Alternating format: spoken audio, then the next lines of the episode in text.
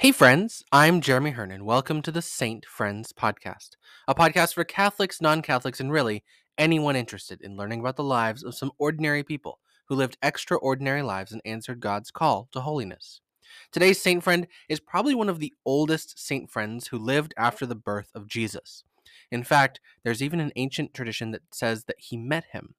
So let's walk bravely into the lion's den with our new friend, Saint Ignatius of Antioch.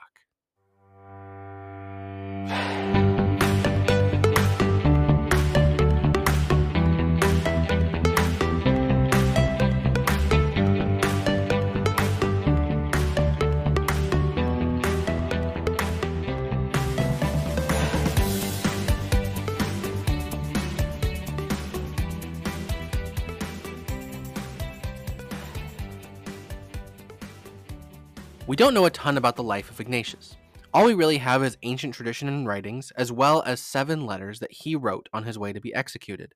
It's said that Ignatius converted to Christianity at an early age, and tradition tells us that he and his friend, the future saint and bishop of Smyrna, Polycarp, were disciples of our old saint friend, John the Apostle and Evangelist.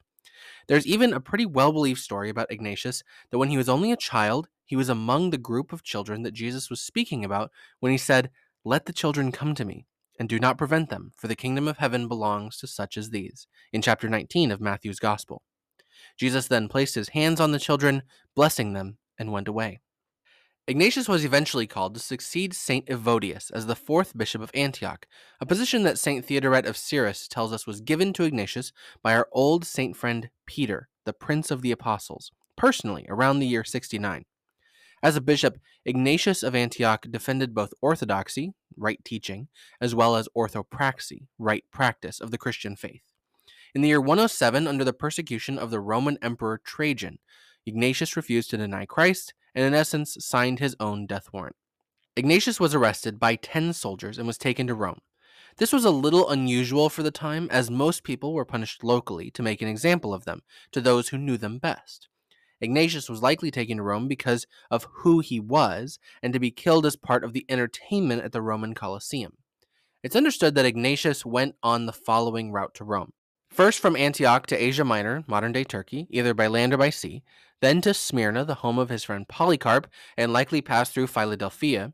He went through Troas and boarded a ship heading for Neapolis in Macedonia before traveling through the city of Philippi and arriving in Rome either by land or by sea. An additional oddity is that Ignatius of Antioch seems to have been allowed to meet with entire congregations of Christians along the way, as well as with several individual visitors and messengers who passed on his letters to the churches near where he was. These letters spoke about the hierarchy and structure of the early church, as well as the basic parts of the Christian faith. These letters are a key piece of connecting the early church to the unbroken line of teaching of the apostles given to them by Jesus. Ignatius was the first person to use the word Catholic in describing the whole universal church. And these letters show the holiness of a man who was willing to shed his own blood as a culmination of the life lived in imitation of Christ. In his letters, he often thanked his fellow Christians for their concern about his well being, but insisted that they let him follow through on his final act of faith in Christ. Ignatius wasn't afraid of death because death had already been defeated, and he truly believed it. Anticipating his martyrdom, he wrote to the disciples in Rome so let's hear Ignatius's own words. Quote, I am God's wheat, and shall be ground by the teeth of wild animals. I am writing to all the churches to let it be known that I will gladly die for God, if only you do not stand in my way.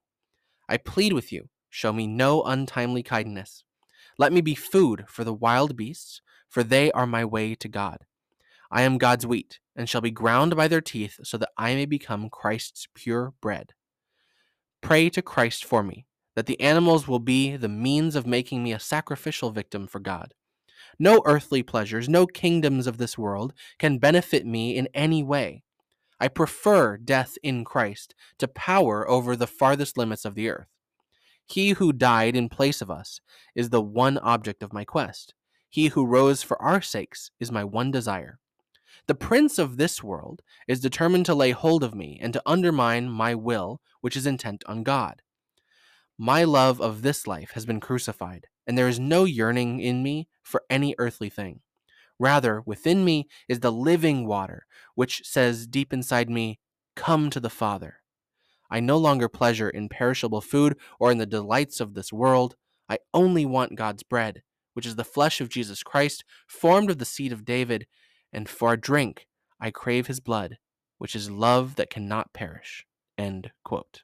Ignatius of Antioch was thrown to the lions in the Roman Colosseum and died around the year 107. His feast day has pretty much always been celebrated on October 17th each year. His remains were returned to Antioch by his friends after his death, but were later moved by the Roman Emperor Theodosius II to the old temple of Tyche, which had been converted into a church dedicated to St. Ignatius of Antioch. In 637, Antioch was overrun by the Rashidun Caliphate, and his relics were taken to the Basilica di San Clemente in Rome, where they remain today. Ignatius of Antioch obviously wrote some very important things about the early church and the faith of Christians, so many have asked why he's not a doctor of the church. As Pope Benedict XVI put it, martyrs are generally not named as doctors of the church because their lives had a higher purpose, martyrdom, than anything that they could have written.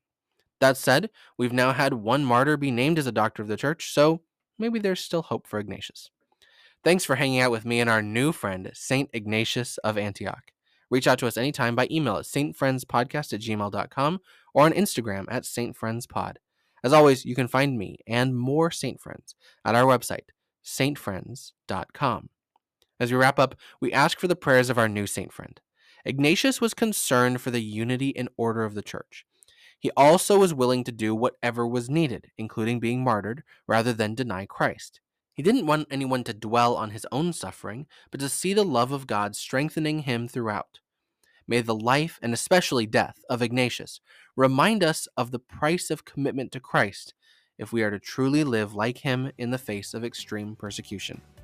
We say together, Saint Ignatius of Antioch, pray for us.